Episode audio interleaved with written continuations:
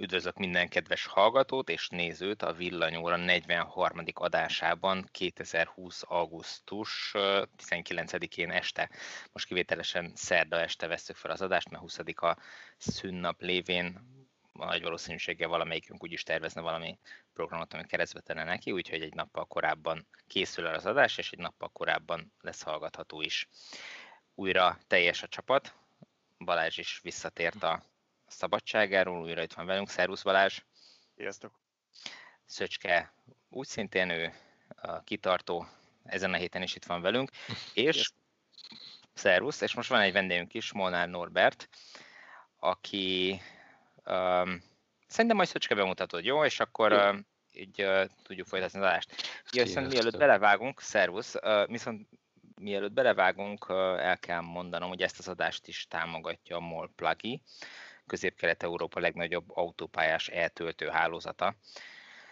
Ők ugye a Next E a konzorcium tagjaként vagy, vagy csapattagjaként telepítenek hat országban, itt Közép-Kelet-Európában töltőket autópályák mentén, autópályák mellett lévő benzinkutakon, pihenőkben, úgyhogy az ő segítségükkel ezekben az országokban, Csehországban, Szlovákiában, Magyarországon, Horvátországban, Szlovéniában és Romániában könnyebb az e-autózás, az elektromos autózás. Köszönjük nekik, hogy támogatják a villanyóra adásait. Akkor Na, bemutatnám végre Norbit. A... Igen. Mai témánk ugye a használt villanyautó. Mai témánk Norbi, nem? A mai témánk Norbi, igen. Bocsasztalom. Norbi az, akitől én az előző néhány autómat vettem. Azok milyen autók voltak, Szöcske, emlékeztes minket? Uh, volt egy Leaf, ne, ne csak Ajanik legyen, de tényleg. A fekete Leafet és a két fehér Ajanikot azt, azt Norbi hozta be a Magyarországra, ugyanis Norbi azzal is foglalkozik, hogy kizárólag zöld rendszámos autókhoz juttatja a magyar népet, hogy minél tisztább legyen a Budapest és a magyar levegő. És mi meg hát... úgy gondoltuk, hogy érdekes téma lenne, ha arról beszélgettünk, hogy, hogy ezt mennyire nehéz, problémás, macerás megoldani, és ezért őt kértük fel, hogy segítsen ebben nekünk. Mm, így van. Az utolsó három autó, hát igen, az gyakorlatilag két év, ugye? Két, hát két éve igen. az elsőt. Valahogy. E, igen. E, én egy kicsit korábban kezdtem az elektromos autók iránt érdeklődni. E, végzettségem az villamosmérnök, bár informatikából élek, de, de az autók gyerekkoromtól kezdve érdekeltek, tehát gyakorlatilag az összes újságot, amit el lehetett érni, az, azokat annak idején bevásároltam. Amikor indultak a autós portálok az interneten, akkor majdnem mindegyiket folyamatosan olvasgattam, és hát erős volt a becsípődés, mondjuk úgy. Volt, volt neked egy ilyen indexfórumos múltad is, ha jól emlékszem, ahol az elektromos Igen. autós fórum még ha. nagyon nem arról szólt, ami a mai elektromos autózás. Így van. Akkoriban, hát ugye gyakorlatilag nem volt elektromos autó.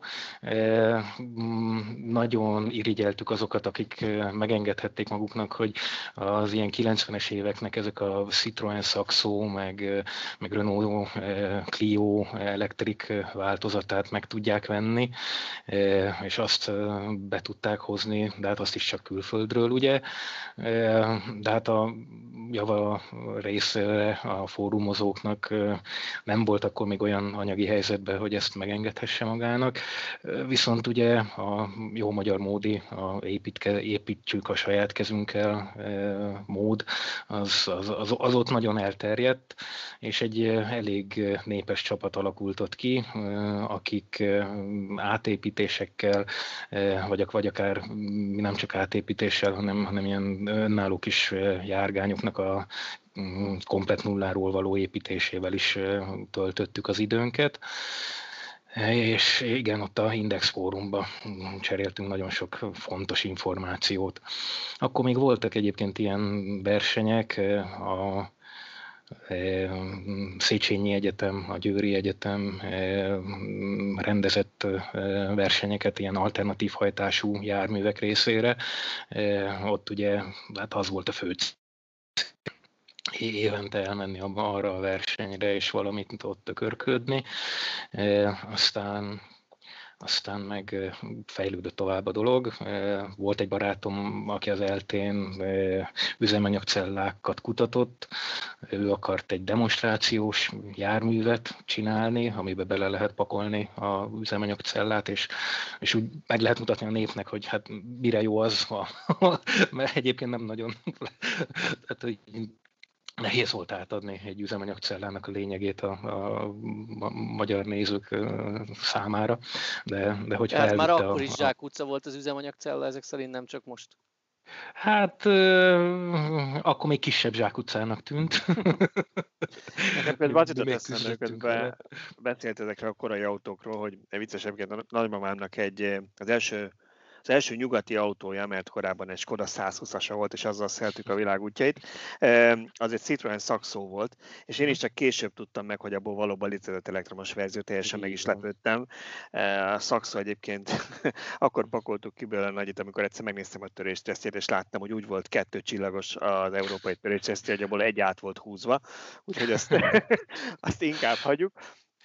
Az, az jutott eszembe, igen, az jutott eszembe, pontosan ezt akartam, miközben, miközben itt beszéltél, hogy legalábbis én, amikor azt kategorizálom, hogy most körülbelül hol tart így az elektromos autózás Magyarországon, akkor arra szokt, azt szoktam mondani, hogy hát nagyjából az ilyen közgazdasági modellekhez viszonyítva, hogy most már így a talán ebből a nagyon-nagyon korai kezdő, ö, ö, hogy van, próbálom még tükörfolytani magyarba ezt az early adaptet, tehát hogy ezeket a nagyon korai technológiai iránt érdeklődőket kicsit meghaladva kezdünk betörni, és hogy azt szoktuk mondani, hogy hát igen, hát még a leafesek voltak mondjuk így az elején a, a 24-es leaf de nem, ahogy mondod, volt itt még azelőtt is élet. Mit lehet tudni ezekről az autókról, ha egy kicsit elmerenghetünk ezen, mert én ezekről semmit nem tudok, azon túl, hogy létezett. Feltételezem, hogy nem lítiumaksisak voltak, és feltételezem, hogy igen, csak szerény volt a hatótáv és a teljesítmény. Hát igen, akkoriban ugye az volt a, a mm, építési elve ezeknek, kicsit ugyanúgy, mint most, hogy a lehető legkönnyebb, legkisebb autóba pakolták be, hogy ugye minél kisebb súlyt kelljen cipelni. Akkoriban hát többféle akukémiával próbálkoztak. Igazándiból ez a nikkel metálhidrid aksi volt az első, meg a nikkel kadmiumos aksik, amikkel már adtak ki azt még talán a 90-es évek előtt is, tehát az, az még ilyen 88 környékén, a, a, egyébként a e-golfból is volt akkoriban e, ilyen, csak e, itt ilyen akkora darabszámokra kell gondolni, hogy mondjuk e-golfból eladtak összesen 350-et. Tehát, De ez rendes vásárlókhoz jutott, tehát ez nem valami gyári tesztautók voltak? Hát rendes vásárlókhoz jutott, de ugyanúgy inkább jellemzőbb volt az, hogy például a francia posta vásárolta ezeket, meg olyan kiszolgáló utility cégek, akiknek tényleg már akkor jól jött az, hogy mm, be tudjanak menni a, a városnak a közepébe, és, és ott, ott, ott tudjanak kóricálni. Mm, magánkézbe kevés volt, és, és használtan is eszement árakon mentek. Tehát én emlékszem arra, hogy nagyon sokáig, tényleg év, évekig csorgattam a nyálamat, de 10 ezer euró alatt nem lehetett megvenni mondjuk egy ilyen Citroen Saxót, amikor a ugyanolyan korú benzines társa már 500 euróért um, dobálták utánad. Tehát hihetetlen.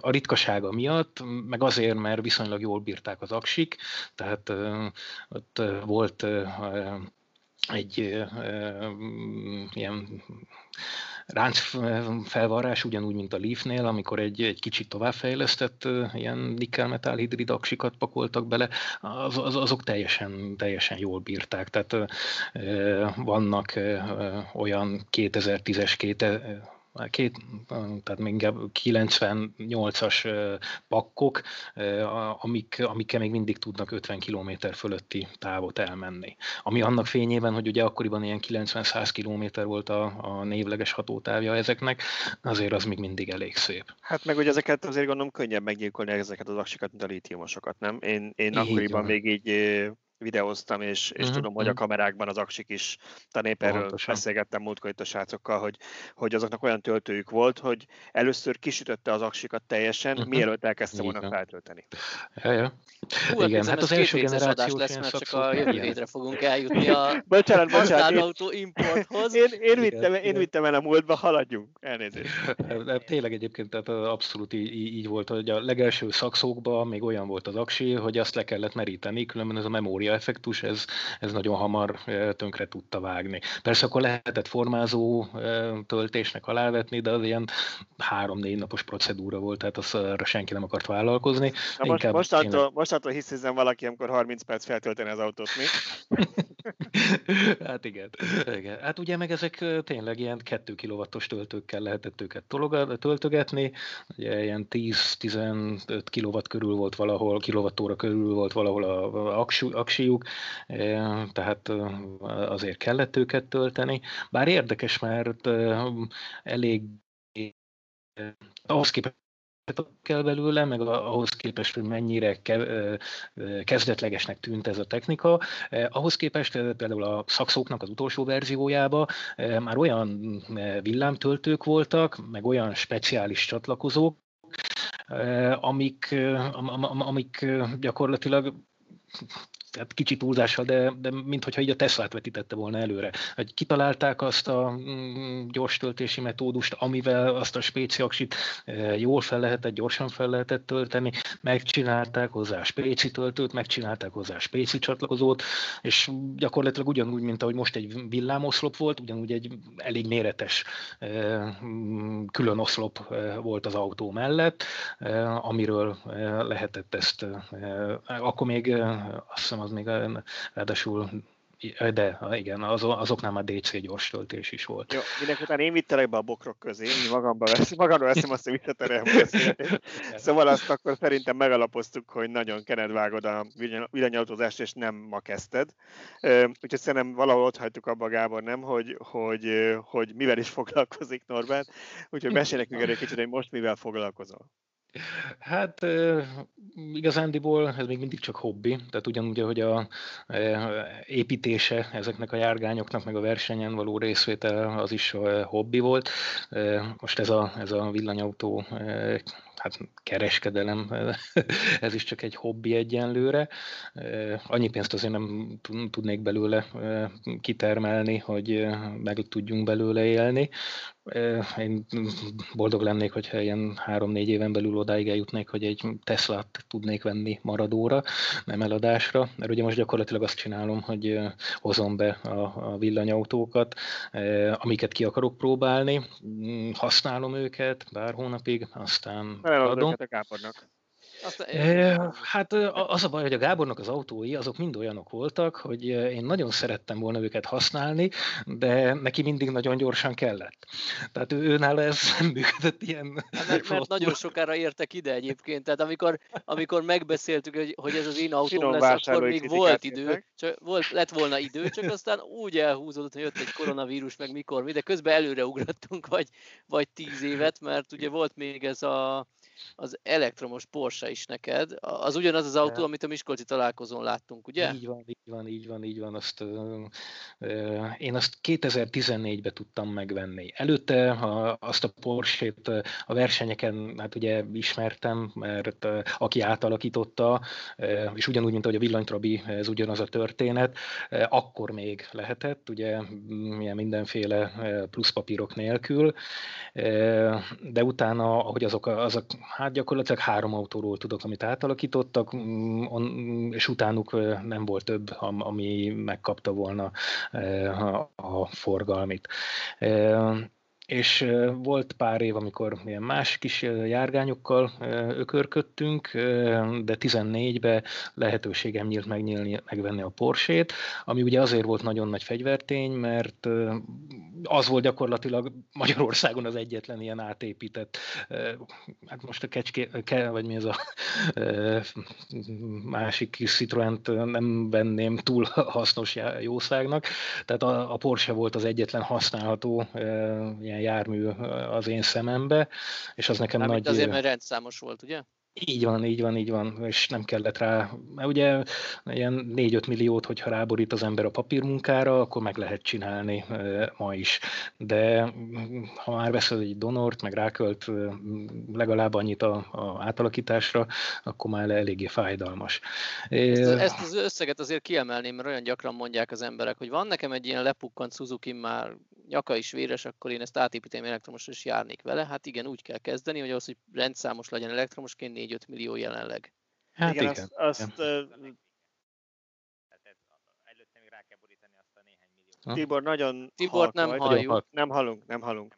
Viszont, viszont amíg Tibor megtalálja a hangját, én pont őt akartam erről kérdezni, mert szerintem a Trabis videó alatt volt rengeteg olyan komment, hogy ott elhangzott a videóban, hogy ezt ma már nem lehet megcsinálni, és akkor valaki mhm. beírta, hogy de meg lehet csinálni, meg lehet csinálni, csak, csak meg kell szerezni azt az engedélyt, amit ugye neked kell leigazolni a gyár helyett, hogy, hogy mi a villanyhatótáv.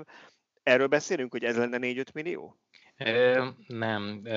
Igazándiból van egy eléggé komplex köte, hogy mondjam, előírásrendszer, ami hát a, gyakorlatilag ugye az összes jármű, amit műszakilag forgalomba helyeznek, arra vonatkozik, és ugye dízelre, benzinesre, elektromosra, stb. mindenre vannak külön kitételek. Az elektromosnál van egy olyan olyan kitétele, hogy a mm, rádiófrekvenciás sugárzást meg kell mérni. Tehát nem elég olyan alkotóelemeket vásárolni, amelyik mindegyiknek van EMC tanúsítványa, de amikor elkészül a jármű, és össze van kábelezve, és minden a helyén van, és működőképes, akkor a járműnek a EMC sugárzását meg kell mérni. És ez azért problémás, mert Magyarországon kettő darab olyan labor van, ami ilyen vizsgálatot jogosult és mm, hajlandó is csinálni, és ebből egy olyan labor van, aminek akkora a kapuja, hogy egy autót be lehet rajta tolni. Tehát nincsen nagyon versenyhelyzet. Hatalmas versenynek tűnik ez, igen. igen, Tibor, kérnek, és, Tibor közben meg, megjött a hangod, bocsánat, csak mert ehhez akartam hozzászólni. Nem, Tibor, nagyon, még most Továbbra is nagyon halk vagy. Igen, hallunk, csak nagyon messziről, nagyon halkan. Na folytassuk, amíg Tibor teszteli a hangját. Igen. Igen. Szóval hát, ez, a, ez az EMC vizsga, ugye? Ezt csak, Igen. hogy lefordítsuk, ez arról szól, hogy tudjanak otthon a nagy jégtévézni, ha megállok a ház előtt? Így van, így van, így van. Tehát, hogy, a, hogy a, ne legyen ugye káros elektromágneses kisugárzása az autónak ne legyen, ezért. Ez, ez egy fontos dolog, tehát tényleg a mikrót, a, a telefont, minden mai műszaki eszközt tanúsítatni kell, tehát ez nem meglepő dolog. Csak amikor még ezek a átépítések mentek, akkor ez még nem volt bele, beleírva a magyar hatóságnak a papírjaiba. Állítólag külföldön egy... kapnak rendszámot az ilyen autókot. Nem kell tanúsítás, vagy ott van verseny és olcsóbb a tanúsítás? Ott igen, tehát ott, ott kicsit megengedőbbek. Én úgy tudom, hogy ott nagy jó indulattal elfogadják azokat, hogyha EMC-s eszközöket tudsz hozni. Tehát, olyan, olyan, tehát a, nem feltétlenül kell a komplett autót betolni egy laborba. Ha, ha kizárólag olyan alkatrészt építesz be, aminek van egyenként tanúsítvány, akkor ezt mondjuk elfogadják? Mm, valószínűleg igen. Illetve hát bizonyos részegységeket is tudnak mérni, meg egy, gondolom, meg tudják oldani azt valószínűleg ott egyszerűbben, hogy, hogy kimennek a, a jármű mellé, és ott, ott mérik meg, és elfogadják, hogy van már valamelyekkor a háttérsugárzás.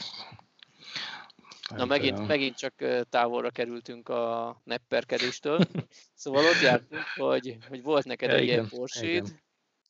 Jó, akkor hát, onnantól... 2014-ben nagyon akartam volna egy új elektromos autót venni. Akkor kezdték forgalmazni a Magyarországon a Nissan a Leaf-et, de viszont csak a, tehát ezeket a vízia felszereltségű jószágokat hozták be. Igen, én, én elvittem hétvégére. Hát én egy hosszú hétvége után úgy döntöttem, hogy inkább nem. Tehát nagyon drága volt, ugye hitel kellett volna hozzá, mm, nem éreztem magamba azt, hogy, hogy én négy évig tudnék ülni benne, úgyhogy, úgyhogy inkább ehelyett megvettem ezt a e-Porsét, és az elkövetkezendő három évben annak a, a felújítása, meg a, a, a egyéb nyűgjei, mert hát ugye egy ilyen öreg autónál mindig van valami, amivel lehet játszani, az, az vitte el a, a hobbira szánt időt és pénzt. És aztán 2017-ben viszont kiderült, hogy motort is kellene benne cserélni, ugye mm, akut, meg a akkumanagementet, meg a töltést azt már modernizáltam saját kezüleg, beszereztem hozzá a motor cseréhez is elég sok mindent, de aztán rájöttem, hogy hát nagyon-nagyon sok pénzt el fogok én itt pacsálni, és a végén ez az autó Mm, kevesebbet fog tudni, mint, mint egy akkori 5-6 éves Citroen mm, C0 vagy, vagy Peugeot Ion. Várjatok, várjatok, második fontos tudnivaló annak, aki autóépítésre adja fejét. Első az volt, hogy 4-5 milliót számoljon a papírozásra, másik, hogy bármennyit rákölt, nem lesz olyan, mint egy tök alapgyári autó. Ez így gyűjtöm, van. Ez, gyűjtöm a fontos illetve hát tudod, nem igaz, tehát ugye mindig van kivétel, meg, meg, meg a elszánt őrültek, akinek teljesen mindegy, csak a cél lebeg a szem előtt. Tehát, hogyha mit tudom én, nem 5 millióból, hanem 15 millióból tudsz gazdálkodni, már a donoron felül, akkor, akkor lehet építeni olyat, ami, ami versenyez egy, egy mai ver, mit tudom én, egy Nissan leaf is akár, így erőbe, meg, meg Azért itt is azt látjuk, hogy beépítenek egy bontott Teslát úgy, ahogy van, vagy egy bontott Leafet, vagy valamit. Tehát inkább gyári alkatrész irányba mennek, mint hogy legózzanak. E, igen, igen. Tehát az, az ugye még mindig a legegyszerűbb és a legolcsóbb, e, ott nem kell sokat gondolkodni. E, ennek ellenére vannak azért olyan elszánt e, autósportos cégek, e, Angliában például annak idején pont ott e, 17 környékén is néztem, e, illetve még korábban volt egy ilyen PML Flightlink nevezetű cég, aztán már átnevezték mindenfélének, mert fölvásárolták őket. Ők csináltak olyan agymotort, ami mm, darabja 160 lóerős volt, és csináltak egy mini átépítést, ami négy kerék meghajtású volt. Tehát ilyet is lehet csinálni, kerekenként 160 lóerővel mm, nekem nem volt rá szükségem. Tehát én, én inkább arra vágytam volna, hogy legyen egy jól működő klíma, ugye a Porsche-ban az se, a gyárilag se volt igazi klíma benne, tehát jobban gyorsuljon, mint, mint az, az a motor, amit én meg, meg tudtam volna fizetni beléje, és, és rájöttem, hogy, hogy az a pénz, ami benne van, meg amit rá kellene borítani, abból én már tudok venni egy Leaf-et, egy használtat, egy, egy ilyen négy-öt éveset, és ezért elkezdtem ugye nézelődni 17-be, de akkor... Igen, de bocsánat, amit, amit Szöcske is mond, itt nem arról van szó, hogy nem lehet olyan erős vagy gyors autót építeni, hanem inkább az, hogy a használhatósága annak az autónak közel se lesz olyan, mint ahogy te is mondtad, ugye ahhoz, hogy klíma is legyen benne, ahhoz, ahhoz sokkal nagyobb vagyont kell belőlni, hmm. és hát a másik oldalon ott van például az is, amit uh, létező probléma volt a korai leafeknél, hogy a, a regeneratív fékezés és a, a hagyományos fékezés közötti átmenetet az első körben a Nissannak se sikerült azért tökéletesen megoldani, tehát rendszeresen elmászott az a kalibráció, ami, ami ezt, ezt megoldotta. És hát, hogyha ezt valakinek egyedileg egyetlen egy példánynál kell jól megoldania, hát tudom azt képzelni, hogy ez nem egy kis feladat, hogy ezt jól megcsinálják. És akkor most csak egy, egy nagyon... idő után inkább megszokod azt a, azt Pontosan így van, tehát hogy, pontosan, tehát hogy, hogy nem, nem lesz olyan az az autó, amit átépítesz, mint egy, mint egy készen sorozatban gyártott modell, aminél a, az, az ilyen apró finomságokon, mit tudom én, 10-20-30 mérnök dolgozott heteken így vagy van, hónapokon keresztül. Mérnök órák ezreit nem lehet spórolni, megspórolni. Így van, így van. Tehát az, hogy most egy mosógép motort berakunk egy ilyen autóba, az nem fogja helyettesíteni azt a, azt a technológiát, amit beépítenek egy, egy mm. sorozatgyártott autóba. Viszont egy, hagyd kanyarodjak még egy rövid választ mm várva vissza arra, hogy miért kellett a Porsche-ba motort cserélni. Hát mi úgy hirdetjük itt a villanyautókat, hogy ezek örök élet, nem? Azért, Tibor, mert ez benzines motor volt, és rájött, hogy kell egy villanymotor bele. Nem, lemaradtál. Nem, ebben volt már villanymotor. Nem, ugye a Porsche az, hú, nem is tudom mikor épült át, valamikor ilyen 2007 körül azt hiszem. Akkoriban hát lehetett mondjuk már Amerikából jobb villanymotorokat hozni, de akkoriban még az volt a divat ott kint, hogy targonca motorokat építenek be. Ott ugye mm, készen volt minden, a motor, a vezérlő, a hűtés, tehát tényleg egy az egybe be lehetett rakni. Számtalan olyan amerikai cég volt, aki egyébként erre ráállt, és megcsinálta hozzá a tartókonzolokat, a adaptereket, a, a lehet ugye ilyen bogárhoz, meg, meg Porséhez is mi ez a kuplungadapter helyére felrakni. Tehát voltak ilyenek, és igazán aki átépítette a Porsét előttem, ő Hát valószínűleg szintén azért, mert ezt lehetett elérni, egy bolgár targonca motort rakott bele, ami jó nagy volt, így méretre, meg súlyra, meg mm, terhethetőségre, tehát jó nyomatéka volt, tehát tényleg jól gyorsult vele a Porsche, viszont nem volt túl magas a fordulatszáma, tehát azért ugyan sportosnak nem lehetett mondani, illetve kicsi volt igazándiból a nominális teljesítménye, és ráadásul léghűtéses volt. És ez megint egy ilyen mm, vissza a fagyi effektus a, a, a saját kezű építésnél, hogy elsőre nem tudsz minden apróságra előre gondolni, és őnáluk is nem tudom, ugye a harmadik, negyedik versenynél tehát három-négy évnyi használat után jött ki az, hogy az ilyen technikásabb szlalompályáknál, ahol nem tud gyorsan menni, viszont kell a padlógázas gyorsítás a kanyarok után, ott nem volt elég az a léghűtés, ami bejutott a, a motortérbe, és ami a motort érte, és ezért gyakorlatilag megfőtt a motor.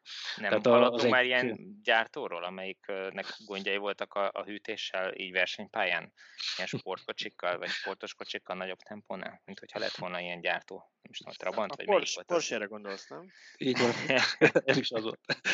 Azokra a Porsche-re gondolsz, mert mosógép motor tettek. Én abban gondolkodtam, mint az előbb, hogy valaki hallgatja ezt a beszélgetést, csak így belecsöppen a közepében, hogy akartam venni egy Nissan leaf de túl drága volt, inkább ezért vettem egy Porsche-t, amiben majdnem mosógép motor került, aztán eladtam és vettem végül is egy Leaf-et. Oké, okay, kicsit abszurd, de nem baj, menjünk tovább.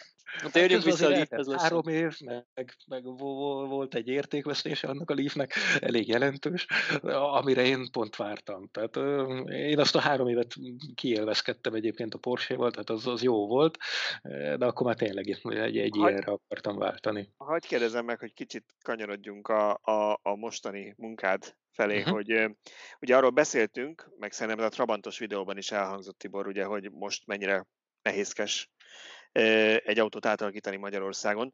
Na de mi van akkor, hogyha én az Európai Unión belül veszek egyet, amit mondjuk ott már jóvá hagytak, bevizsgáltak, forgalomban van, mint EU-s országba, EU-s országba importálni, az is lehetetlen? Vagy, vagy az működik? Ez egy jó kérdés. Mm, igazándiból elvileg működnie kellene. Való, és hogy mondjam, tehát szerintem ilyen két-három évvel ezelőtt még valószínűleg ez működött is. Ak- akkor tudtam olyan példáról, hogy valaki hozott be Magyarországra, és tudta honosítani azt a kint átépített jószágot. Milyen, milyen De igazán... ez? Az, az, az is egy Porsche volt, egy, egy, egy klasszikusabb 911-es. Uh-huh. Viszont, viszont utána nem hallottam ilyenről. Tehát amit hallottam az az, hogy például a, a hajóknál, az elektromos hajóknál is van egy ilyen szívás, ott abba futnak bele általában, hogy a magyar hatóságok ragaszkodnak ahhoz, hogy csak 48 voltos lehet egy hajónak a, a mm, fedél, tehát az akku, a meghajtó akkuja, és a 48 volt fölötti átépítéseket nem hajlandóak elfogadni. Ez meg ugye az ilyen gyors hajóknál hát nevetséges, tehát azzal nem lehet ugye jó teljesítményeket elérni. Ezért például hallottam azt, hogy kiviszik ezeket a hajókat a kínzére, ott kap hajópapírt, és utána hozzák vissza e, Magyarországra. E, tehát hajónál ez, ez, ezt példákkal tudom bizonyítani, hogy működik, e, de, de, de autóknál nem tudom, hogy most működne. Tehát lehet, hogy most nem kérnének egy európai típus bizonyítványt, vagy valami ilyesmit, tehát már egy átépítést nem lehetne honosítani. Igen, igen. Tehát ugye... Lassan elérkezünk a honosításhoz. Igen. Ugye most már azt tudom, hogy például volt olyan, aki elsőként hozott be egy Renault Fluence-ot, ami elektromos változat volt, és neki is ilyen több hetet kellett várnia a Renault-ra, hogy adjan ki egy olyan nyilatkozatot, hogy igen, azt a forgalmi, vagy mi az azt a alvásszámú járművet, az a Renault valóban elektromos elektromosnak gyártotta, és, és addig nem voltak hajlandóak honosítani. Tehát ott sem működött igazándiból már ez a külföldről behozás, ott is kellett mindenféle plusz papírt mögé rakni, ezért, nem, ezért félek attól, hogy, hogy nem, nem, nem, nem működne az átépített autónak a importja. Nem annyira egyszerű. Na szóval mi volt 2017-ben, miután eladtad a Porsche-t? Lett Leaf, vagy nem lett Leaf? Lett Leaf, hál' Istennek, akkor mm, nyakamba vettem a magyar piacot. Egyébként meglepően sok volt akkoriban a, a, a Leaf, ahhoz képest, ami mondjuk egy évvel korábban volt. Tehát itt szerintem nem ilyen, ilyen érdekesen alakultak a, a elektromos autó eladási számok, vagy, vagy a hirdetéseknek a száma, inkább így mondom, mert nekem a használt autó.hu-n be volt állítva szerintem már 20 éve be van állítva, hogy, hogy a minden nap jöjjön a elektromos meghajtású autókról, és a 20 évből az első 16 év az, az úgy telt el, hogy, hogy három, ma ennyi van. Tehát nem, nem az, hogy annyi került föl, hanem hogy annyi van. És, és akkor kettő, ha, ha, ha nagyon nagy topzódás volt, akkor lehet, hogy volt tíz. De, de abban nyolc golfkocsi volt. Igen, igen, igen, igen, pontosan. Tehát ugye golfkocsikat is bedobálták, illetve volt egy időszak, amikor, amikor tényleg hozták be ezeket a Citroen Saxo és társait, és akkor azokból lehetett, de, de ugye ezek ilyen három millió magasságában mozogtak, az, az nekem akkoriban még nem volt pálya. Úgyhogy sajn, sajnáltam rá a pénzt, hogy ahhoz képest azért az, az a kis teljesítményű jószágok voltak. Mm, aztán meg, hogyha át kellett volna építeni lítiumra, ugye előbb-utóbb mindegyiket, akkor meg, akkor meg amellé megint belerakni egy 3 millát, akkor már megint van egy 6 millás autód, de az csak papíron, meg a pénztárcába 6 millá. Így van, így van, igen. És nem tudod villám tölteni. Úgyhogy nézelődtem, mm, Leafből kevés volt. Tehát amik jöttek, azok nagyon gyorsan eltűntek, tehát azért kereslet már szerintem volt rájuk, de... miért akartál minden a Leaf-et? Volt akkoriban már a Citroen, C0, Peugeot Ion, iMi. Mm, igen, nézegettem ugye ezeket is, nem tudtam megbarátkozni a méretével. Tehát nálunk három gyerek van, és elvileg az lett volna akkor a, a fő cél, hogy a ovis autót kiváltani, és a, és a gyerekeket hurcibálni vele nem mertem, az, ugye a tripletekbe eleve bele se férnének, vagy, vagy akkor úgy, hogy mondjuk én nem megyek velük, tehát hogy nem az egész család fér bele, azt, azt luxusnak éreztem. Ugye, a, bocsánat, a triplet az a Peugeot Ion, Citroen c és a Mitsubishi IMF, ugye? Így van, hát így ezek, van. Ezekre igen, gondolunk, igen. ez a három kis buborék autó, ami... Így van, igen. A Fiat 500 az már akkor is nagyon tetszett, az a baj, hogy a feleségemnek is nagyon tetszett, de, de az is pici lett, tehát az, az is rettentően kicsi volt, és ahhoz képest meg, meg drága volt, tehát az, az is ilyen 14 ezer euró környékén lett volna egy olyan, amit már érdemes esetleg megvenni. És akkor még mindig egy Amerikából behozott, csak a páratlan frekvenciákat fogó GPS nélküli jószág lett volna.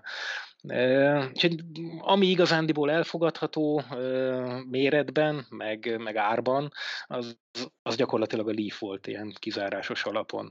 Tehát ak- akkoriban még a szólokból se volt, tehát nem is tudom, talán egy vagy kettő, ha volt a, a használt autó.hu-n, mm, de az is inkább ugye még a drágább árkategóriában, mert azt azért jóval később kezdték forgalmazni. Tehát abból Mondom, még nem még az e-golf is újdonság volt, ha egyáltalán volt már. Yes. Nem, a Egóból nem nagyon volt. Tehát ott az volt a furcsaság, hogy mármint ilyen használt piacon valahogy nem, nem, nem, nem, nem jutott még be ide, meg tehát itt Magyarországon én egyáltalán nem láttam e-golfot. Lehet, hogy furikáztak vele az emberek akkor már, de, de eladni akkoriban még nem akarták. Hát Viszont akkor már ismerjük a volt... számokat, hogy Leafből már ugye fél millió volt 2019 Így végére, van. más típusok meg még akkor kezdtek felpörögni a 5-10-20 mm, mm. Gyártásokkal. Igen, igen. Azt, azt hiszem 17-ben a 300 ezer környékén járt a, a Leaf, tehát abból az már elég jó volt, és akkor már tényleg voltak olyan kereskedők, akik Hollandiából például hoztak be. És mivel ugye nem volt egyszerű ez a dolog, nézegettem a magyar kínálatot, nézegettem a nemzeti kínálatot, németet, hollandot, mindenfélét, ezért mm, az Index fórumon meg erről ugye hát értekeztünk ott a, a többiekkel, őket is érdekelte a dolog, hogy mit lehet -e ennyi pénzért elérni, mit lehet találni, és akkor, akkor volt egy olyan nagy szerencsém, hogy összeakadtam ott a fórumon a, a Biker becenevű Rizmájer Lacival, aki pont akkor adta el a Peugeot ionját, gyönyörű szép kék ionja volt, azt, azt nagyon irigyeltem tőle, a színe az nagyon tetszett, a, hát a méret az sajna nem, de a lényeg az az volt, hogy ő is újabb autónak egy Leaf-et akart, és ráadásul Franciaországból akarta hozni. Akkoriban Franciaországban valamiért nem annyira volt kelendő a használt Leaf, tehát nem nem, nem olyan szívesen számolták be a kereskedők, vagy nem tudom. A lényeg az, hogy elég sok volt a apró hirdetési oldalakon, és a holland, meg a német árakhoz képest elég kedvező áron volt. Tehát ilyen, ilyen akár ilyen 1000-1500 euróval is olcsóbb volt, mint... Ott már talán akkor is volt uh, állami támogatásra, lehet, hogy ez nyomta le az árat? Volt, volt, persze, persze. Így van. Tehát ott mindig volt rajta. Illetve ott az volt egyébként a másik, ami úgymond a mi, malmunk, mi malmunkra hajtotta a vizet, hogy ott nem egyszerű egyösszegű vételártámogatás volt, már akkoriban sem, hanem voltak bizonyos adójóváírások ami ugye csak bizonyos ideig lehetett igénybe venni, tehát három év után, ha lejárt a három év, akkor mm, ha megtartottad az autót, akkor a negyedik évben már a adódból nem tudtál jóvá írni. És ez egy kicsit szerintem motiválta őket, hogy akkor eladták, megvették a következőt, mert ugye gyakorlatilag e, e, a java része az finanszírozásra vette, tehát még csak nem is a saját pénze állt benne, Mm, és mellette mm, még akkor adókedvezményt is tudott érvényesíteni. Ha nem haragszotok, én azt javaslom, kicsit térjünk át a jelenbe, nem tudom, Szöcske, te mennyire akartál még a, a köztes pár évtizedről beszélni, de engem az érdekelne, megmondom őszintén, hogy ha én most vagy bármelyik hallgatónk vagy nézőnk be akar hozni egy használt okay. villanyautót Európából mondjuk. Feltétlenül elsőben EU-s országból, bár azért tudjuk, hogy Norvégiában nagyon sok villanyautó van, ők ugye azt hiszem az európai gazdasági térség részei, de nem EU tagállam, illetve mondjuk Svájcból is szoktak úgy általában autókat behozni, ami szintén nem EU-s mhm, ország, uh-huh. ilyen egyéb szerződésekkel néhol hozzá van kötve az EU-hoz. Szóval, hogy ez hogy néz ki most, ez mennyire komplikált, mik ennek a fő lépései, nem tudom, el tudna nekünk röviden mondani. Persze. Szerintem nehezebbnek tűnik úgy első pillantásra, mint amilyen a valóságban. Tehát, hogyha az elsőt ugye az ember végigjátsza, kitapossa, akkor, akkor utána már, már azért elég flottul tud menni, úgymond gond nélkül, tehát Azért jobb egyébként kint venni elektromos autót, mert kint van. Tehát itt van ugye még mindig nagyon keveset adtak el, így a 17 utáni időszakban is. Hirdetek néha ugye lífeket főként, hogy magyarországi forgalomba helyezésű, nagyon kevés van belőle, nincs igazi választék, meg kevés olyan magyar volt, aki megvette ugye mondjuk a Tekna felszereltség szintet a, a lífekből, kinek sokkal könnyebb találni ilyet, illetve a franciákra el lehet mondani azt, hogy ők már ha márkakereskedőről van szó, ők nem játszanak az autóval. Tehát ott van egy mit tudom, két millió eurós törstőkejű cég, nem ezt az egy autót hirdetik, hanem mondjuk három megyei székhelyen olyan 8000 autót összesen, már 8000 használtat, tehát ilyen léptékbe is lehet találni kereskedőt.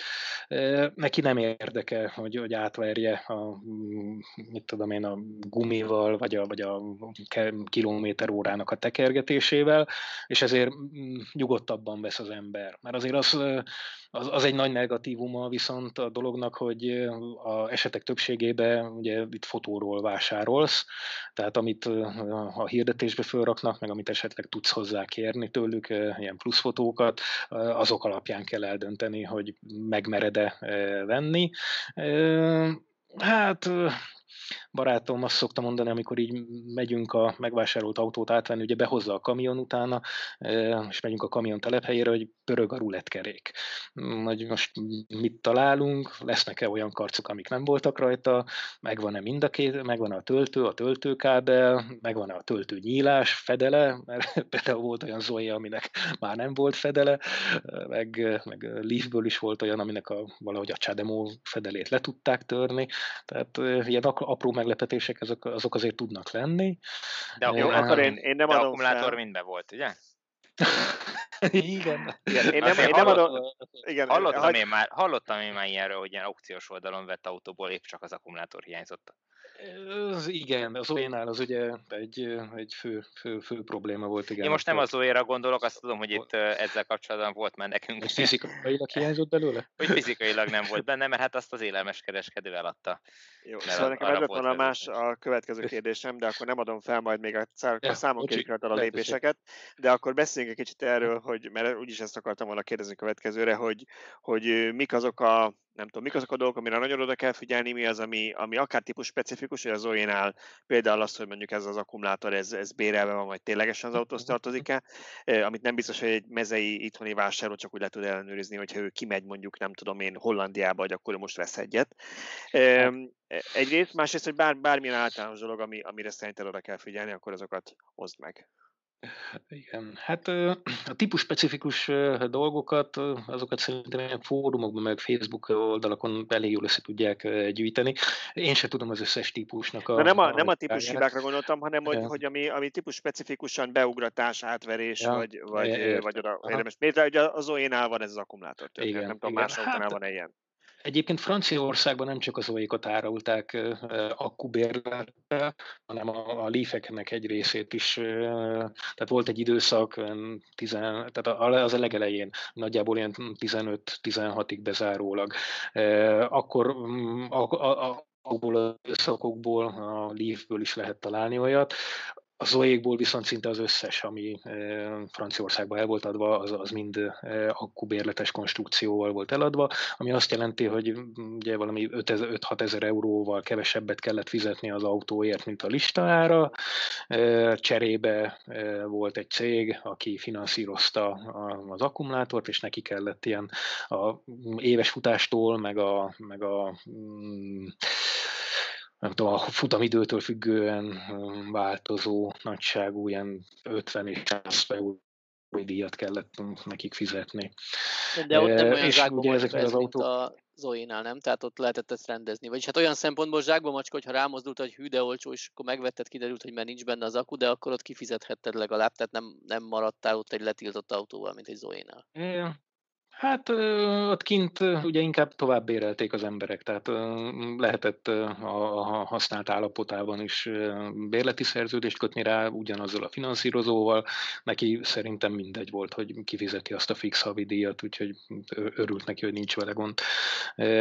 Viszont ugye a kereskedésbe, amikor így bekerül egy autó, akkor hát ott mivel nem gondolják, hogy máshol másként van, ezért ugye nem volt ráírva, hogy a bérletesek azok az akuk, és igen, tehát elég sok olyan magyar kereskedőről, meg, meg érdeklődőről lehet tudni, aki kiment, meglátta, 3000 euró, 5000 euró, hú, kettőt veszünk.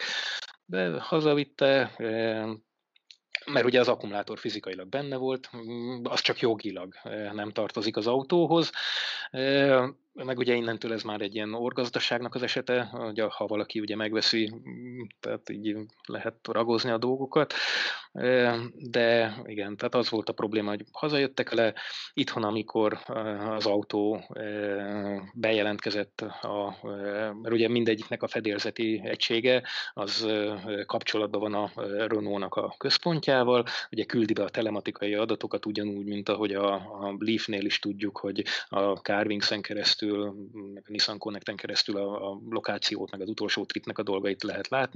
Ugyanúgy a Zoe is küldi be az adatokat, illetve nem csak ezt az adatot, hanem hát ugye a helyadatot is beküldi, és hát amikor látták, hogy az az autó, aminek bérletes akkumulátor Magyarországon, vagy Ausztriában, vagy akárhol tartózkodik, és ugye ott nem nyújtanak ilyen szolgáltatást, akkor nemes egyszerűséggel letiltották az autónak a töltését, és onnantól kezdve ugye volt egy, egy méretes virágládája az embernek, ami négy keréken gurult, mert, mert töltés nélkül ugye nem tudott használni a járművet. De ilyen autónál mondjuk... Nem, nem csak az volt a fő probléma vele, hogy a Magyarországra jöttek az autóval, mert jöhetnének akár Magyarországra. A legnagyobb gond az lehetett, hogy nem fizette utána senki az akkumulátor bérletét. Hát igen, igen, igen, igen. Hát ugye egy, ott egy, elvileg, amikor bekerül a kereskedésbe, akkor felfüggesztették a, a, a törlesztést, tehát ott, ott arról már azért volt nyoma, hogy eladja a, a tulaj, tehát ott elég egyértelmű volt, hogy, hogy nem ennek kellett volna utána történnie.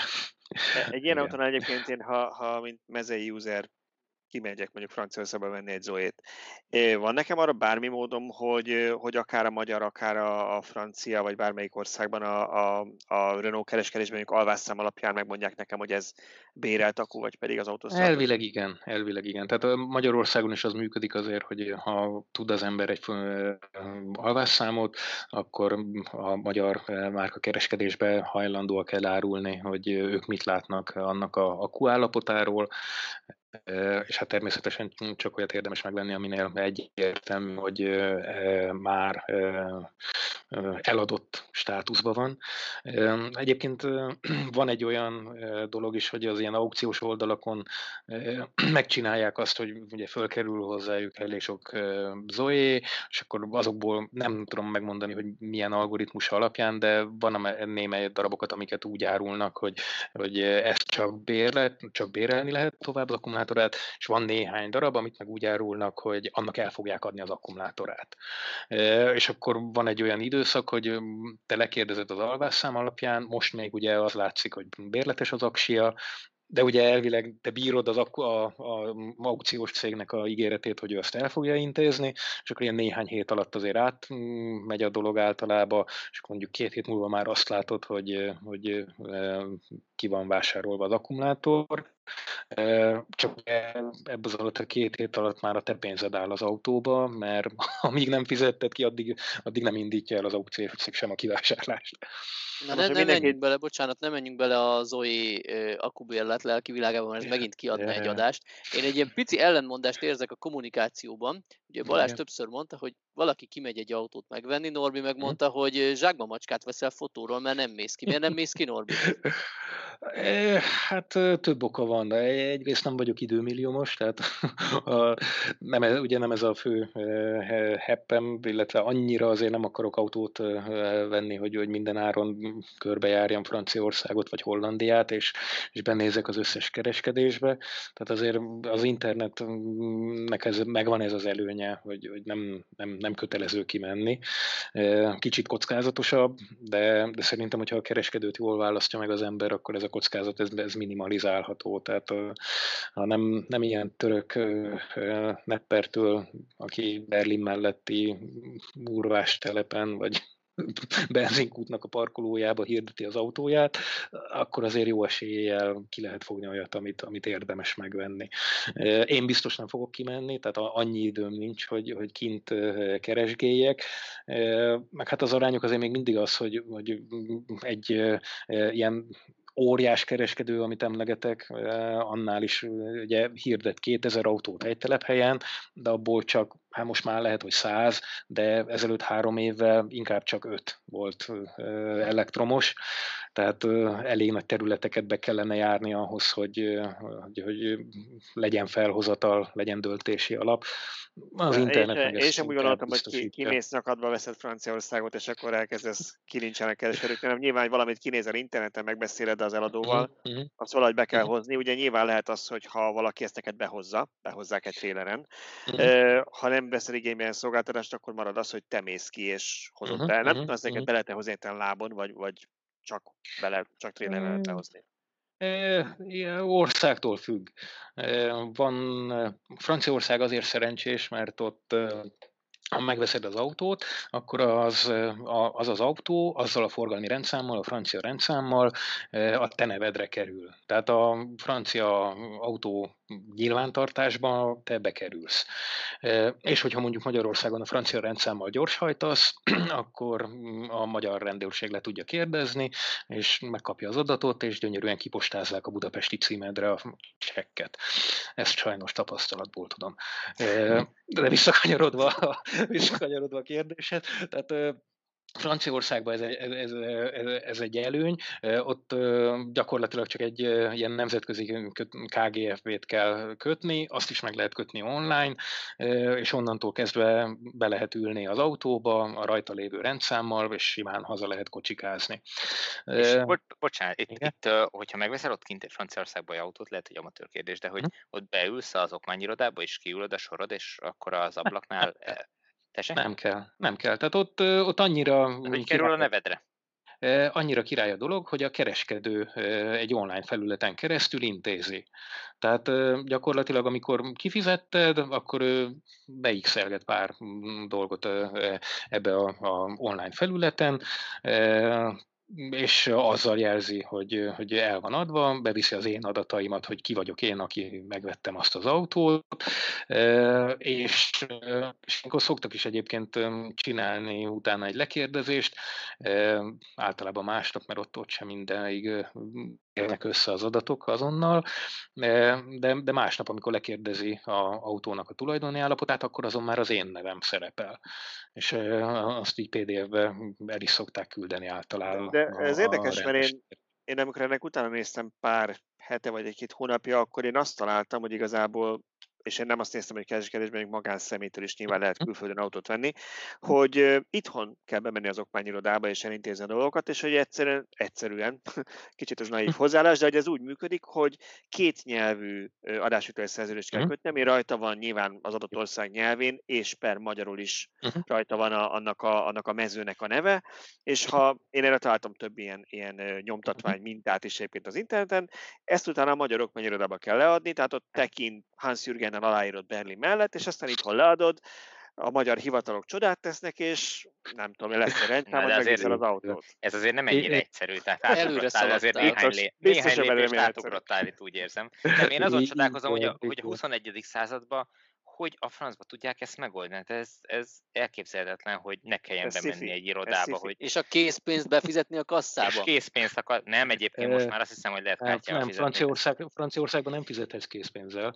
Tehát ott, ott, ott, ha készpénzzel akarsz fizetni, ilyen nagyobb összeget, akkor, akkor téged bűnözőnek néznek. Ugye eleve, mivel a Balkánról jössz, már, már tehát van olyan kerekedő egyébként, aki nem ad el külföldre. Tehát megmondja Kerek Perec, hogy nem, nem adja el. Tehát se, se magánszemélynek, se EU adószámos cégnek nem adja el.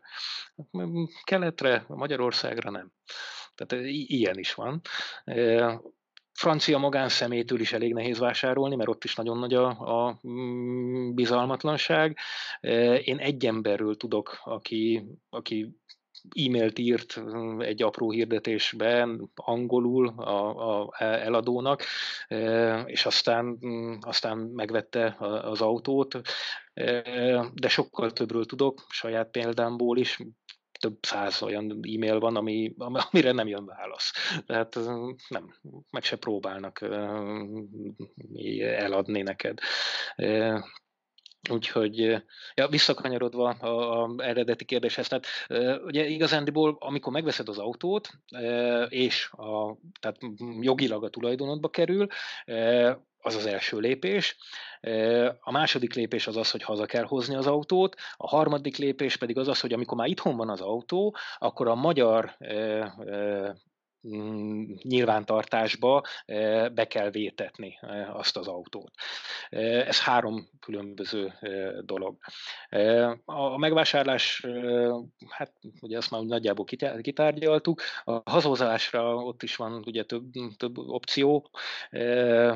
Lehet azt csinálni, hogy kibérelsz egy trélert, és, vagy utánfutót, és, és kimész saját magad, kivezeted a, a trélert, vagy az utánfutót, de ugye ott például Németországban nagyon komolyan veszik, hogy pontosan milyen kategóriájú jogosítványod van, és az a pontatmány, amit viszel, az pontosan milyen súlyú, milyen hosszúságú, és ott, ott vannak ilyen elrettentő történetek, hogy kiderült, hogy a B kategóriából már bőven kilógott, úgyhogy elveszi gyakorlatilag a, a trélert tőled, illetve kénytelen leszel akkor egy, egy sofőrt is bérelni, aki utána hazahozza azt a trélert, amit te vittél ki, tehát büntetést is fizetsz, mm, e, embernek bérleti díjat fizetsz, meg a trélert is visszaviszed még, tehát ilyen háromszoros pénzt is lehet fizetni.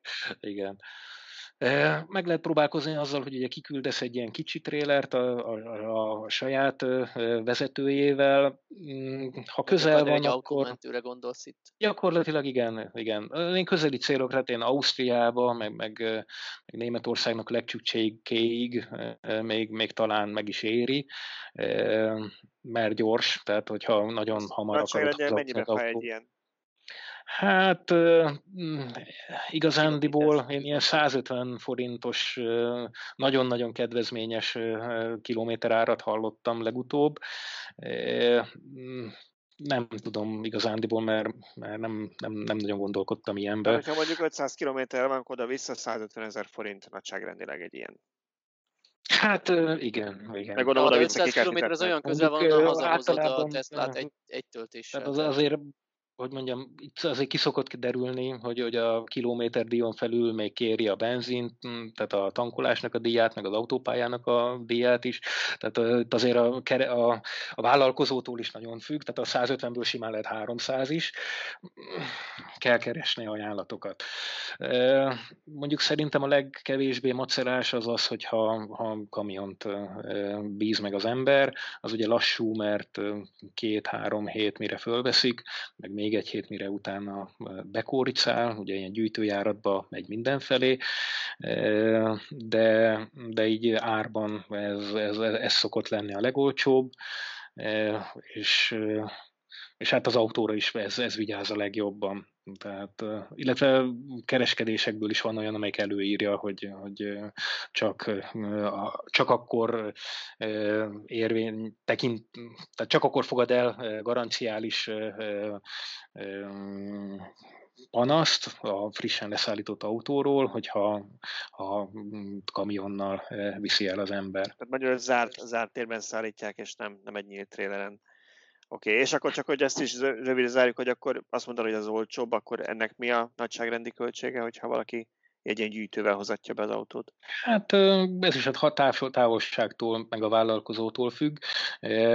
Az a cég, akivel én dolgozok már így évek óta, ők Franciaországból a keleti végéről, tehát a hozzánk közelebbi végéről 110-120 ezer forinttól vesznek föl, már ilyen nettó összeg Mm, de hogyha messzire el kell menni, tehát mondjuk a nyugati végéig el kell menni, akkor az ilyen nettó 200 ezer környéke is lehet.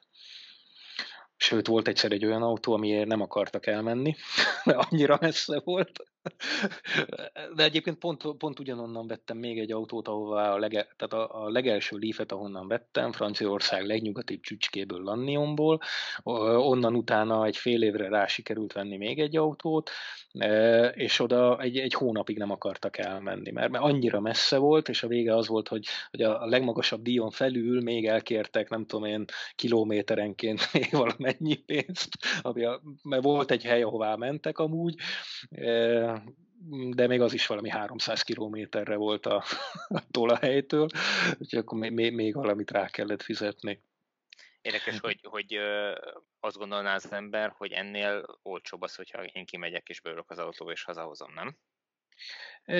Hát a villanyautós móka az, az, az, az jó, jó móka. Tehát az, hogy kimész és hazahozod, tud jó munka lenni.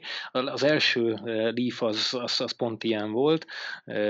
Ugye Laci, aki segített megvenni, ő motoros, motoron elment Mongóliáig is több hónap alatt, tehát az nekem egy felfoghatatlan dolog, egy távba is, meg, meg, meg, meg teljesítmény. Ő megtervezte a utat, és nem egyértelmű volt, hogy, hogy lábon hozza haza az autót.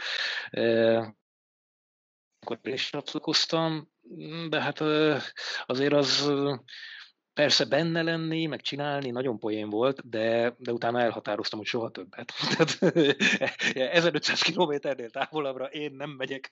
Tehát az, az, az, az egyértelmű. Ha annál messzebb van, akkor, akkor inkább kamion. Ott egyébként több dolog jön össze, amivel érdemes számolni, mert ha kimegy az ember, akkor ugye általában kell egy repülőjegy, hogyha jó előre le tudod foglalni, akkor persze lehet néhány ezer forint olcsó is, de, de azért ha hamarabb kell, hirtelen adódik, vagy most kell menni két hét múlva, akkor azért az is drága tud lenni. Utána még akkor a helye, tehát a országon belül is kell utazgatnod, el kell jutnod az autóig, ha eljutottál az autóig, akkor a biztosítást is ki kell fizetned, utána az autópálya matricákat, hogyha autópályán akarsz jönni. Mi annak idején egyébként kerültük az autópályákat, és főként ingyenes töltőket keresgéltünk. Tök jól működött, tehát ez már 2017-ben is tök jól működött, de, de azért az egy nagyon lassú dolog. Tehát 80-nál többel nem megyünk, mert akkor már ugye sokat fogyaszt a Leaf, nekem egy Tekna volt, neki egy Acenta. Az Acentával elmentünk 700 kilométert Toulouse-ból, amilyen eléggé lent van délen, onnan, onnan mm, Lannionig, ami meg így a nyugati csücske Franciaországnak. Ott is volt egy jó pár töltés. Még az volt a szerencsé egyébként, hogy ugye villamosmérnök vagyok, csináltam egy ilyen mindentevő F-sét, amit bármire rá lehetett dugni. 220-as konnektorra, kempingbeli kék csatlakozóra, három fázisra, három fázisnak két különböző méretére, tehát ma már itthon is lehet venni ilyen adaptereket, de akkor még nem volt, úgyhogy azt én csináltam meg. És használtuk is annak idején, tehát az, az poén volt, mert volt olyan, hogy a Osanba például a, a éjszaka ki volt kapcsolva, ugye amíg be volt zárva az Osan, addig ki volt kapcsolva a villámtöltő. Viszont az egyik parkoló mm, ilyen fedéljelnek, a, a, a kosár fedel, fedélnek a tetején találtunk egy ipari csatlakozót, és akkor arról mégis tudtunk tölteni. Tehát ott azért elég vadregényes dolgok tudnak történni, aki csinálja gyakran, annak nem annyira egetrengető. Nekem, aki se ilyen hosszú távú motoros előképzéssel, se egyébben nem bírtam, nekem azért ugye három-négy nap után már hát puhány lettem. Tehát kevés volt még ahhoz a túrához, csináltam, de, de nem, nem volt őszinte a mosolyom. Tehát úgy három-négy nap után már inkább elszakadoztam a Lacitól is, inkább mentem a autópályán, inkább fizettem a, a fizetős töltőkön, Uh, de, de olyan alvás hiány volt, hogy általában a, töltés közben tudtunk aludni, úgyhogy mindig ilyen két-három óránál nagyobb távolságra nem voltunk egymástól, és egy csomószor összefutottunk a, különböző helyeken. Pedig ő ilyen hegyen keresztül festői erdei kis utakon kocsikázott, élvezte tökre az egészet, én meg eszetlenül nyomtam egy teherautó mögött 80-nal, nem, nem volt egy. Tehát akkor, akkor egyértelmű, hogy te um, trailer party vagy, tehát megfizetni a kamiont, van, és van, akkor így hozzák be ők, te megveszed látatlanba, és bízol a, a rutinban, meg a kereskedőben, és akkor uh, azt mondod, hogy, hogy ebben nem nagyon lehet mellé nyúlni, vagy hogyha az ember kellően körültekintő, akkor, akkor nem nyúl mellé. Ezek szerint akkor neked még nem volt olyan, hogy, hogy behoztál egy autót, és gyakorlatilag uh, eladhatatlan volt, vagy megbántad, hogy, hogy azt abba bementél? Hát, mm, hogy mondjam, persze nem csak diadalmenetből áll a dolog, tehát voltak azért olyan választásaim, ami, ami buktát okozott.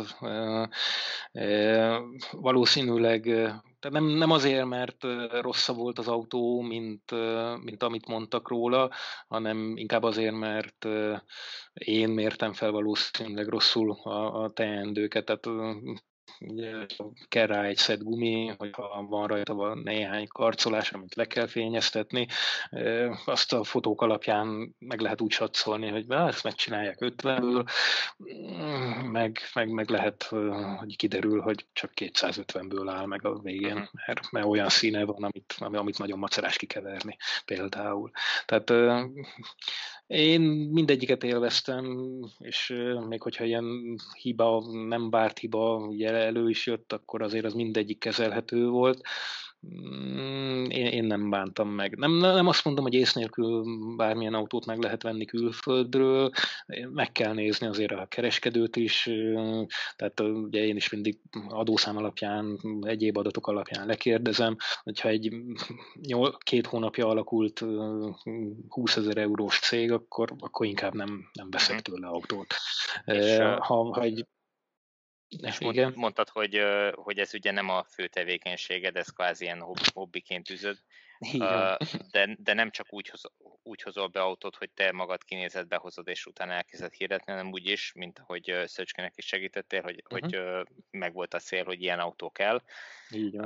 akkor segítesz megtalálni a megfelelőt. Uh-huh. Kinek vállalsz ilyeneket Szöcskén kívül? Mármint, hogy közeli baráti társaság, vagy hagyja neked időt, Szöcske, hogy másnak Beveszel még új ügyfeleket is, mint mondjuk Balázs, aki úgy dönt, hogy a két és fél milliós állami támogatást így kidobva az ablakon azt mondja, hogy ő megtalálta álmai Tesláját, megtalálta álmai Tesláját valahol Franciaországban, akkor, akkor segít ez behozni neki? E, persze, persze. Igazándiból volt már erre azért jó pár példa, mert e, ugyan belevonzottam egy jó barátomat is ebbe a, a őrültködésbe, és kettőnk pénze e, van kockáztatva, de, de, de, de még mindig azért messze vagyunk attól, hogy, hogy egy ilyen klasszikus neppertelep öt autó vagy tíz autóval legyen nálunk, tehát kevés pénzből kevés autót tudunk venni, illetve amit megveszünk, azt ugye kipróbálgatjuk, tehát azt azért nem adjuk el rögtön, ha, ha lehet. És ezért ez sokszor van az, hogy jön egy érdeklődő, lehet, hogy éppen egy hirdetett autó kapcsán beszélünk, és akkor kiderül, hogy hát az neki mégse annyira jó, mondjuk egy 24-es Leaf-fel Veszprémből Fehérvárra télen nem biztos, hogy el fog jutni, ha normál tempóval akar menni, és akkor, akkor, akkor kiderül, hogy jó, hát akkor nem csak Leaf érdekli, vagy nem csak 24-es érdekli.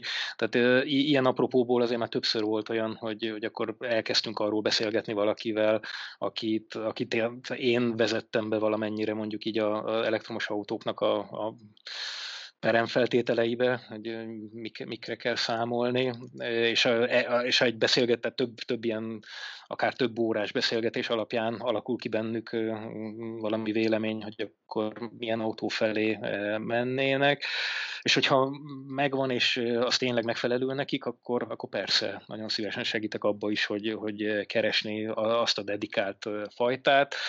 Ugye ez lehet olyan is, amit én egyébként meg se vennék, tehát például egy ilyen e-appot, meg, meg Zoét már, már nem igazán mernék venni, de ha valakinek az kell, akkor, akkor miért ne, persze minden a további is meg kéne nyilatkoztatnunk, mert így az elmúlt két hétben ígérgettük a hallgatóknak, hogy a szabadság alatt kitalálja, hogy milyen típus lesz két és fél millióval, vagy milyen lesz külföldről használt. Ígérgettétek a hallgatóknak, Jó, ketyeg az óra. olvastam. Nem ketyeg az óra, én, én ketyeg az óra persze. Én, én azt mondom erre, hogy október 14-ig kell beváltanom ezt a csodálatos ö, ö, okiratot, amit, amit kaptam. Ö, nem azt mondom, hogy október 13-án fogom eldönteni, de én még várok, megvárom, kapunk ID3-at megnézni például. E, aztán eldöntöm, hogy mi legyen. És alapvetően egyébként nem kötelező. De az, az ID3 16 millió.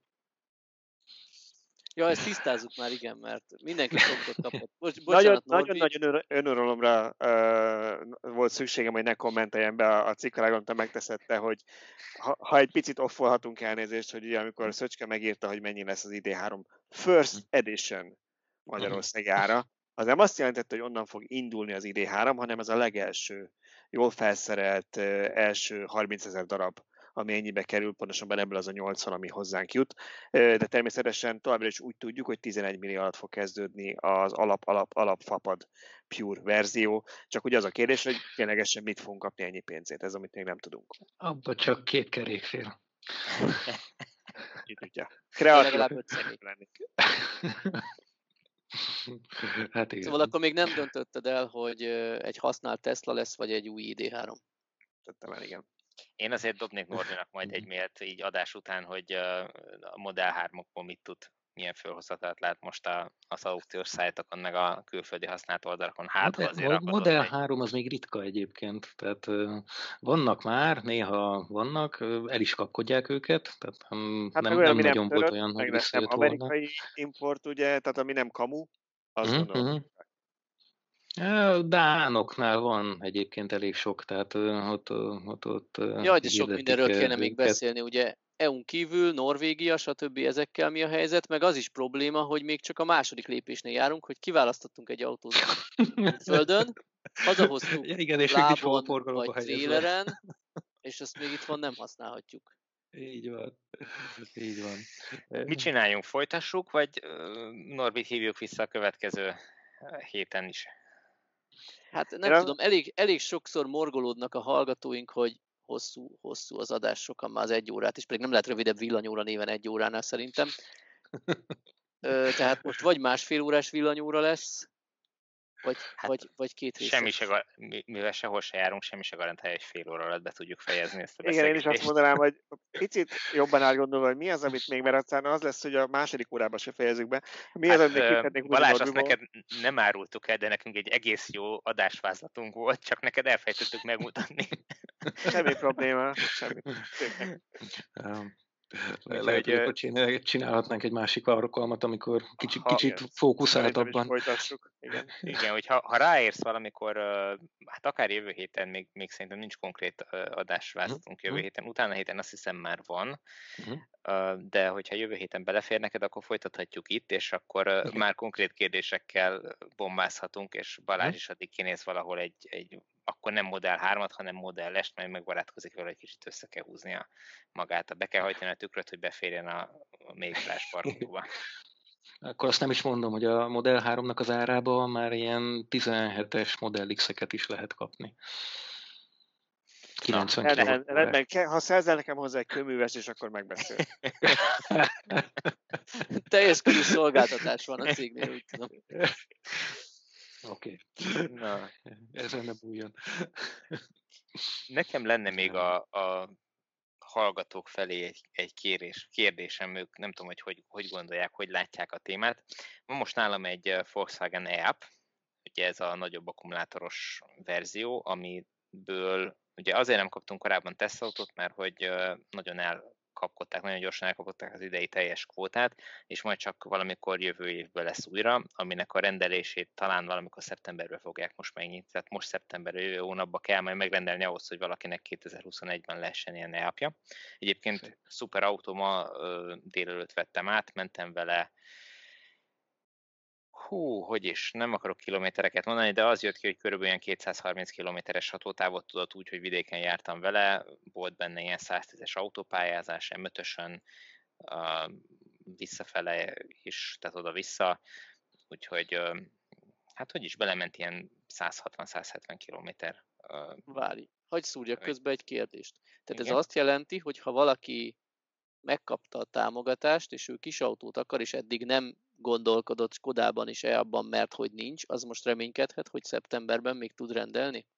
Igen, nagy valószínűséggel meg fogják nyitni a rendelés szeptemberben, én úgy tudom, és akkor rendelhetők lesznek ezek a kis autók, és mivel az átadás az nem kell most megtörténjen az első 90 napban, tehát az okirat számított 90 napban, hanem arra nem is tudom, Balázs, mennyi idő van? Másfél év? Én úgy tudom, hogy másfél év, 18 hónap. Másfél év, tehát hogyha jövőre valamikor elkészül az autója, akkor, akkor meg tudja ezeket az autókat venni, ami, ami tök szuper, mert ezek tényleg nagyon jó kis autók.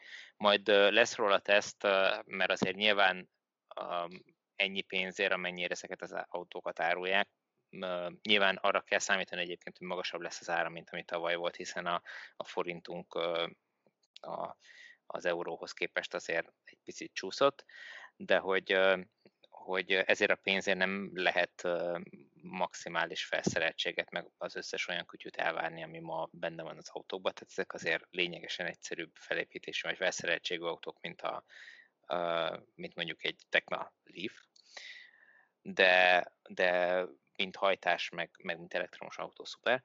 Nem is ez lenne a, itt a fő kérdés, ami, amin én most itt dilemmázok, hanem hogy szeptember elején hivatalos vagyok Prágába a Skoda Enyaqnak a bemutatójára, és mivel Covid helyzet van, a Porsche Hungária azt mondta, hogy autóval fogunk menni, és adnak az újságíróknak két darab Skoda Oktáviát, amivel ki tudnak menni. Na most a Skoda Oktáviáról legutóbb, mikor néztem, azt tudtam kiteríteni, hogy fosszilis üzemanyaggal működik. Egy elektromos autó bemutatóra ilyen autóval kimenni, nem tudom, valahogy nekem olyan nagyon furcsa, és arra gondoltam, mi lenne, hogyha, ha Skoda Citigo-val mennék ki, ami a Skodának az első elektromos autója. Kérjek-e a Porsche Hungáriától egy ilyen uh, Skoda Citigo-t, hogy, uh, hogy azzal mehessek ki, vagy, uh, vagy fogadjam el a, az Octaviát, és törődjek bele, hogy dízel, vagy nem is tudom, hogy benzin égetésével közlekedjünk. Most szeretnéd megszavaztatni erről az olvasókat? Igen, uh, kommentekben várjuk, mert valahogy talán lehet a YouTube-on, de még soha nem próbáltam, hogy hogy sikerül létrehozni, akkor a YouTube hivatalos ilyen, nem tudom, szavazó pluginjét használjuk, hogyha azt nem látjátok sehol, akkor, akkor kommentben írjátok meg, hogy, hogy, hogy, hogy, hogy kellene kiussak erre az útra. Hát én ezt borítékolom, tehát ez a más szerszámával a csalán tipikus esete. Úgy gondolod? Én úgy gondolom, én úgy gondolom, de Igen? majd meglátjuk. Nem akarok Na, senkit nézzük. felbújtani ilyesmire. De csak egy, ré, egy régi elapot fognak felajánlani.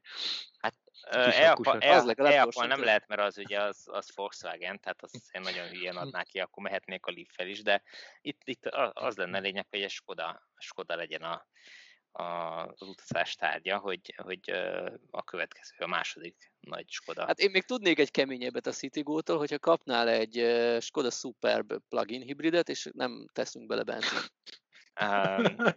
az az az út, amire nem vállalkoznék. De, én a mai, mai teszt alapján azt mondom, hogy, hogy egy Citigo-val kimenni Prágába, hát nem kéne, hogy kihívás legyen. Mennyi időd van rá? A hivatalos program szerint valamikor reggel indulnánk, tehát elég húzós az út egyébként, reggel indulnánk, 9 órás indulás van Budaörsről betervezve, és este héttől már program van. Tehát nyilván egy, egy dízelautóval nem gond kijutni ennyi idő alatt, de szerintem a, a Citigo-val sem kéne, hogy gond legyen. Tehát, hogy ennyi idő alatt már megtehető, hiszen egy, úgy számolom, hogy egy ilyen 230-250 kilométeres hatótávot ki lehet hozni belőle, hogyha az ember ügyesen megy, és szerencséje is van. Ha meg nem, akkor mit tudom, egyet többször állok meg. Most nem néztem, hogy milyen, milyen távolságra van tőlünk Prága, de hát mennyi 600 km? 600 km, igen. 600 km, akkor mondjuk két-három töltéssel ezt meg lehet elméletileg oldani, azt mondom számoljunk hárommal, és esetleg legyen egy negyedik, hogyha ha nem úgy adja ki a. Te nem, nem figyeltél az előző órában, hogy Norbi mondta, hogy ilyet nem csinálunk? Tett fel kamionra. azt, mondta, hogy, azt mondta, hogy 1400 km az a határ, ami... Ez meg ahhoz képest sem. Ez, ez meg oda-vissza se lesz meg, úgyhogy szerintem ez abszolút vállalható egy, egy ilyen autóval is.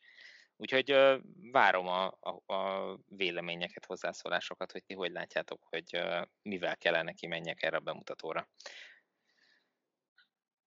Úgyhogy, na akkor, akkor azt is megtudjuk, hogy ki hallgatta végig a podcastot, hogy ilyen hosszúra nyúlt. Mert aki erről nem szavaz, az bizonyítottan előbb letette. Így van, őt akkor, akkor kizárjuk, akkor ő nem hallgathatja Úgy meg gondolom, a... többé nem hallgathatja a podcastot, aki nem írja meg a véleményét erről a kérdésről. És akkor nem, nem fog tudni róla, hogy, vagy nem fogja megtudni a részleteket arról, hogy hogyan is kell elektromos autót behozni külföldről. Így van. Jövő héten. Jó, akkor jövő héten folytatjuk. Köszönöm, hogy velem voltatok, vagy velünk voltatok, illetve köszönöm a hallgatóknak is, hogy végighallgatták ezt az adást. Jövő héten találkozunk újra ugyanitt, és hogyha még nem tettétek meg, akkor iratkoztatok fel a YouTube csatornánkra, kövessetek bennünket Facebookon, Instagramon, Twitteren, és hogyha van elektromos autótok, akkor természetesen regisztráljátok a villanyautósok.hu oldalon. Sziasztok! Sziasztok! Sziasztok! Sziasztok!